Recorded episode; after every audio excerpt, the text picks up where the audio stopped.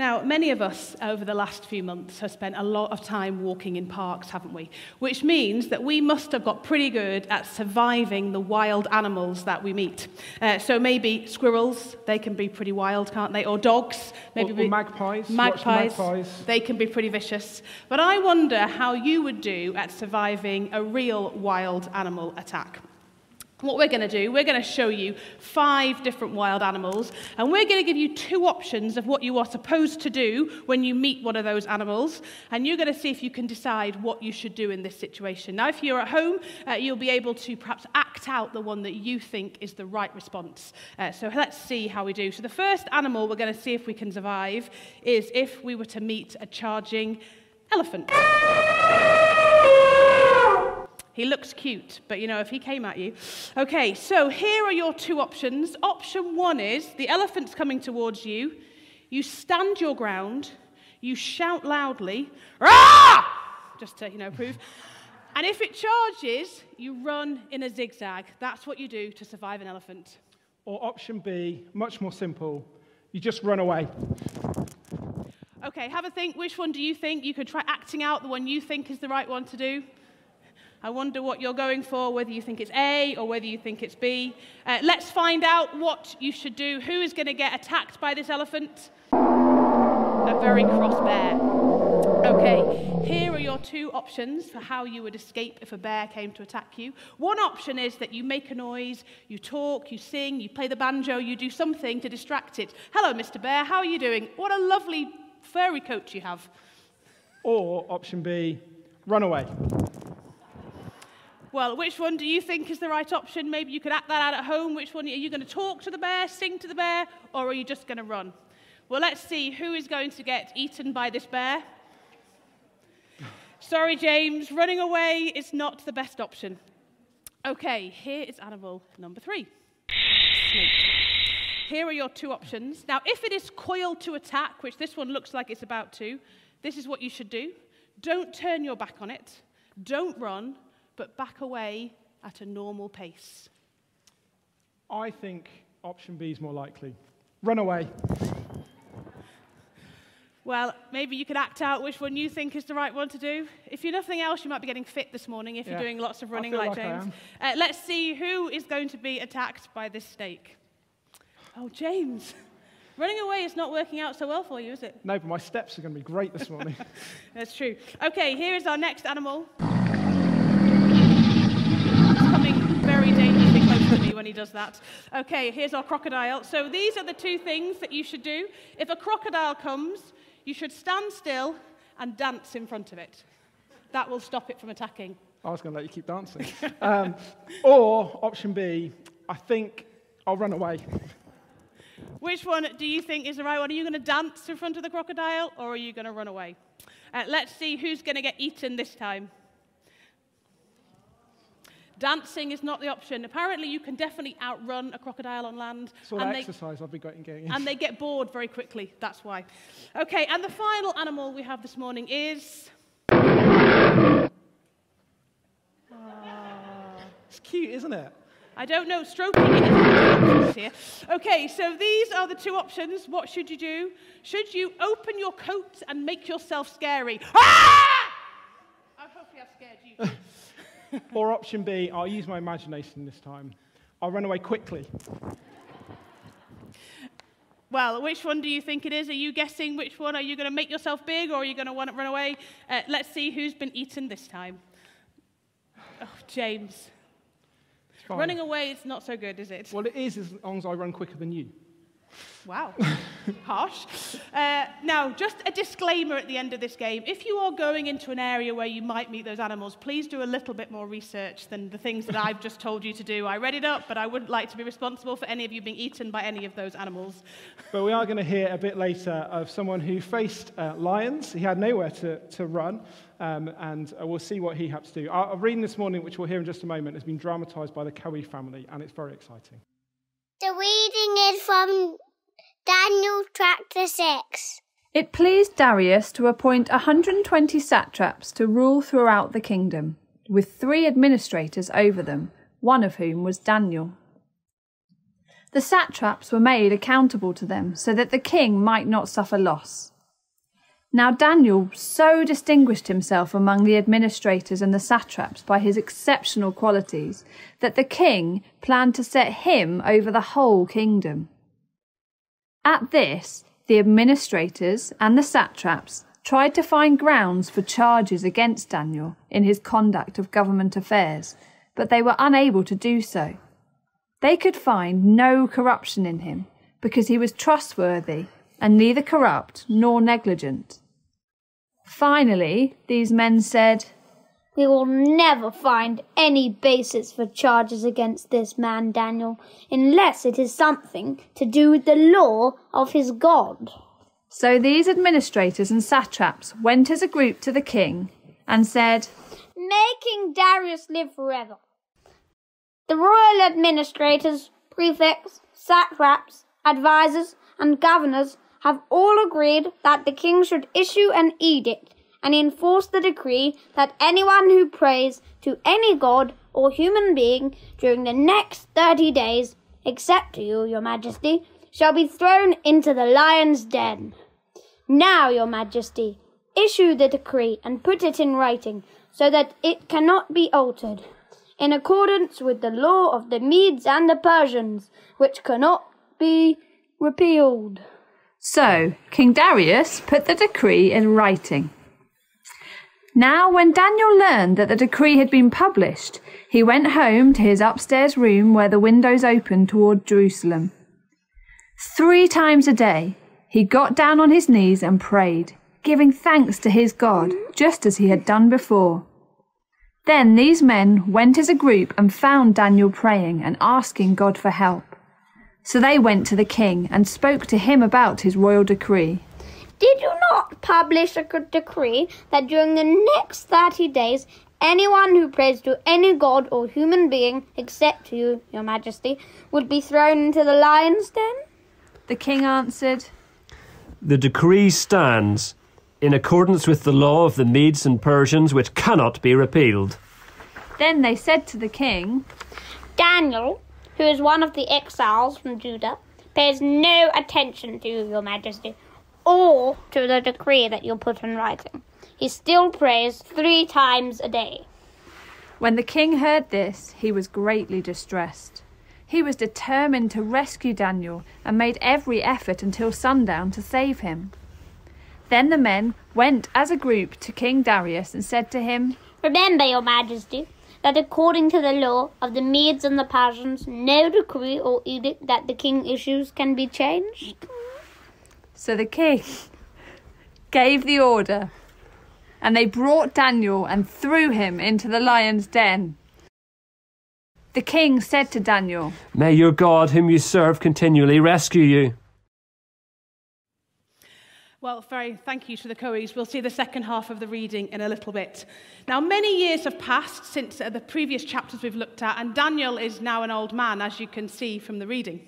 Hmm, maybe not. Uh, King Darius is very impressed with Daniel, uh, and he is given a really high position in the land, and this leads to jealousy from others in the court. And some of the Babylonian chief ministers and satraps want to get rid of Daniel, and so they watch and keep an eye on everything he does, but they can find nothing to accuse him of. So they need a new plan. They they know their king. They know he loves to be worshipped and adored. And so this is the plan. May King Darius live forever.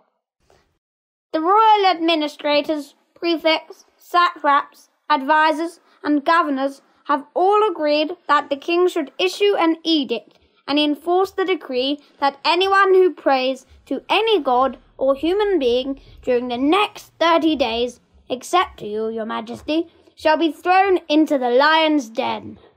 Now, your majesty, issue the decree and put it in writing so that it cannot be altered, in accordance with the law of the Medes and the Persians, which cannot be repealed.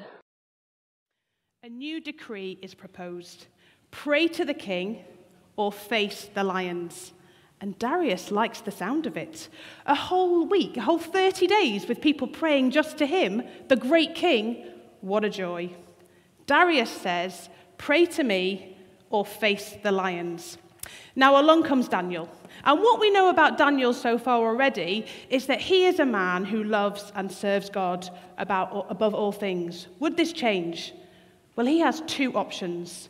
One of those options is to pray to Darius. The other option is to face the lions, and this time there's nowhere to run. did you spot what Daniel did when he heard the decree? Maybe you can act it out at home. Daniel went home to his upstairs room where the windows opened towards Jerusalem, and three times a day he got down on his knees and prayed, giving thanks to his God, just as he had done before. He did the same as he had always done. He heard the decree, he knew what would happen, and yet he got down on his knees and he prayed. He could have stopped praying for 30 days. He could have kept the window shut. He could have prayed in secret, but he does what he has always done. Daniel knew that God could save. He knew that God had saved his friends Shadrach, Meshach, and Abednego from the fiery furnace. He'd seen the effects of God on Nebuchadnezzar and Belshazzar. He couldn't put his trust anywhere else. He didn't try to appeal to King Darius or change his mind. He prayed. He knew that only God could save, and so he put his faith in him. I wonder what you and I would have done if we had been faced with that situation. Would we have kept on boldly praying, or would we have perhaps hidden ourselves away for those 30 days? Well, the chief ministers and the satraps are delighted when they find out that Daniel is praying. I can picture them standing outside his house, rubbing their hands with glee and thinking, Yes, we've got him now. We have foiled him. He has prayed to his God. Now we can get rid of this exile from Judah. We don't have to put up with him anymore. And they rush to the king. And they know how to get their king. They know that Daniel likes, uh, the king likes Daniel. And so they get in there really sneakily. Uh, Your Majesty, did you not issue a decree uh, that anyone who prays to anybody else apart from you in the next 30 days will face the lions? And when the king says yes, they pounce, a bit like lions. Daniel has broken your decree, Your Majesty. He's praying to his God. Throw him to the lions. Well, it's then that we see the heart of Darius, don't we? We see how much he likes Daniel, but just how powerless he is. When the king heard this, he was greatly distressed. He was determined to rescue Daniel, and he made every effort until sunset to, rescue, to sunset to save him. But he can't. He's a mighty and powerful king, and yet here he can do nothing. He signed a decree that everyone should pray to him, and yet he is powerless. And so Darius gives the order, and Daniel is brought before him to be thrown to the lions. The king can't stop it, the king can't help him, the king can't rescue. And the last words he says to Daniel are, May your God, whom you serve continually, rescue you. Darius knows he can't save, and so he turns to Daniel's God it's the only way that Daniel will be able to be saved from the mouth of the lions. A stone was brought and placed over the mouth of the den, and the king sealed it with his own signet ring and the rings of the nobles, so that Daniel's situation might not be changed. Then the king returned to his palace and spent the night without eating and without any entertainment being brought to him, and he could not sleep. At the first light of dawn, the king got up and hurried to the lion's den. When he came near the den, he called to Daniel in an anguished voice Daniel, servant of the living God, has your God, whom you serve continually, been able to rescue you from the lions? Daniel answered, May the king live forever! My God sent his angel and he shut the mouths of the lions. They have not hurt me, because I was found innocent in his sight. Nor have I ever done any wrong before you, your majesty. The king was overjoyed and gave orders to lift Daniel out of the den. And when Daniel was lifted from the den, no wound was found on him, because he had trusted in his God. At the king's command, the men who had falsely accused Daniel were brought in and thrown into the lion's den along with their wives and children. And before they reached the floor of the den, the lions overpowered them and crushed all their bones. Then King Darius wrote to all the nations and peoples of every language in all the earth. May you prosper greatly. I issue a decree that in every part of my kingdom people must fear and reverence the God of Daniel. For he is the living God, and he endures forever. His kingdom will not be destroyed, his dominion will never end. He rescues and he saves. He performs signs and wonders in the heavens and on the earth. He has rescued Daniel from the power of lions. So Daniel prospered during the reign of Darius and the reign of Cyrus the Persian. What a great second half to our reading. Um, we left, the, when Sarah finished, we left with Daniel seemingly in no, with no hope, no hope of rescue. He'd been thrown into the lion's den. As we saw, a big stone is placed across so he couldn't escape. Even King Darius, as powerful as he thought he was, couldn't save Daniel. Now, Darius hoped that Daniel's God might. But Darius himself is powerless. And so, after Daniel is thrown into the lion's den uh, and Darius gets home that evening, he spends the night pacing the corridors. He refuses all his normal entertainment. Um, he's just constantly checking his watch. You know, when's it going to be morning? When can he go and see if Daniel's God has saved him? And so, as soon as it was light, Darius heads out. He rushes over to the lion's den. Has your God rescued you from the lions? Yes, exclaims Daniel. My God sent his angel, and he shut the mouths of the lions. They have not hurt me because I was found innocent in his sight. See, Daniel didn't have to open his coat and shout and make himself scary. God saved Daniel. God protected Daniel from the lions. And Darius is relieved. I mean, I guess Daniel was as well. But Darius is, is relieved. He gets Daniel out of the den as quickly as possible. Uh, and as Daniel is brought out, there's not a scratch on him. And seeing this makes Darius realize something. Only God saves. And so he issues a second decree, a decree that trumps the first. Here it is Honor Daniel's God who saves. Did you hear the amazing things that Darius proclaimed throughout his kingdom? Here they are again. May you prosper greatly. I issue a decree that in every part of my kingdom people must fear and reverence the God of Daniel. For he is the living God, and he endures forever. His kingdom will not be destroyed, his dominion will never end. He rescues and he saves. He performs signs and wonders in the heavens and on the earth. He has rescued Daniel from the power of lions. See, Darius thought that he was powerful. He thought he was great, but he wasn't able to save Daniel. God was able to save Daniel because God is more powerful. God is greater than any human king. He is in control of all things, including wild lions. See, only God saves, not human kings, not ourselves. Now, today we might not need saving from wild lions or elephants or crocodiles or bears or whatever it is. And even if we did, that would only give us a few more years uh, of our life here on earth. In fact, even other things that, that help us uh, and help save us, like even things like the amazing vaccine we've got at the moment, are only going to give us a few more years uh, on this earth. But there is something that we all need saving from that's not just for now, but goes on into eternity. And that's God's judgment. We heard a little bit about it last week. We're all going to face God's judgment. So the question is how do we survive God's judgment? And here's where I think we have, we, we think there are two options. So, I'm doing pretty well on my tick sheet. Be kind, tick. Pray lots, tick. Go to church, tick. Read the Bible, tick. I reckon I'm doing all right.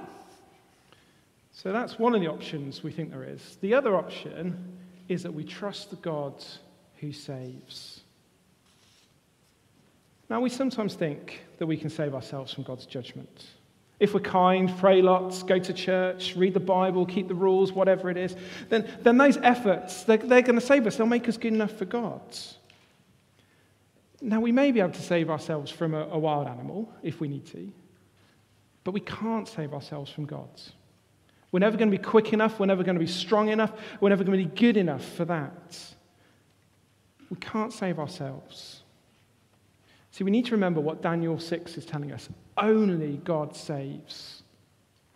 We need to save our, we need Him to save us from judgment. And He longs to do that. Uh, that's something I uh, realized as a teenager. There's a lovely picture of me as a teenager, you know, looking great. I don't know why everyone in the room is laughing. Um, I, similar age, I guess, to some of the people who, uh, who are watching today. And, and I grew up thinking that option A was the, the way to go. I, I went to church, uh, I could say uh, all the right things, um, I didn't get into a lot of trouble, so I was seen as a pretty good boy. And so I thought, well, surely that's good enough for God. Surely that's going to get me into heaven, my efforts, my way of doing things. But I remember sitting in a room in our uh, church hall, um, and someone explained to us about sin. That, that even the tiniest speck of doing something wrong means we're not good enough for a perfect God. And even I knew I'd done even little things wrong. See, God showed me that I couldn't save myself. Now, I don't know if that's when I became a Christian. I can't put an exact date on it, but certainly that had a, an impact. I can't save myself because I can't wipe, wipe away my sin. No one can save themselves. Only God saves. And so God sent Jesus for people like you and me. Uh, Jesus' love for us drives him to come and save us. And so that's what Jesus' death and resurrection is all about. It's God's way of dealing with the punishment and the shame that our sin deserves and taking that away so that we can become beloved children of God. It's not about option A. I had to realize I needed option B to only trust, only God saves. Now, many others I know can uh, bear witness to that truth. Daniel can. That's why he uh, put his trust in God. There was nowhere else which we sense for him to do so. But there may be some watching this morning who do think option A, that uh, trying to save yourself, is the way that's going to get you into heaven. And if that's you this morning, can you see what Daniel 6 is telling us? Only God saves. We need to look again at Jesus and see option A just doesn't work. But for those of us who know that, those of us who are trusting God for our salvation, then let's do what this says. Let's honor our God, honor our God who saves. Trust Him no matter what else is going on. Because He He's shown He's good, He is strong, He is faithful. He has the ability to save. And more than that, He is willing to save us. He is willing to save you.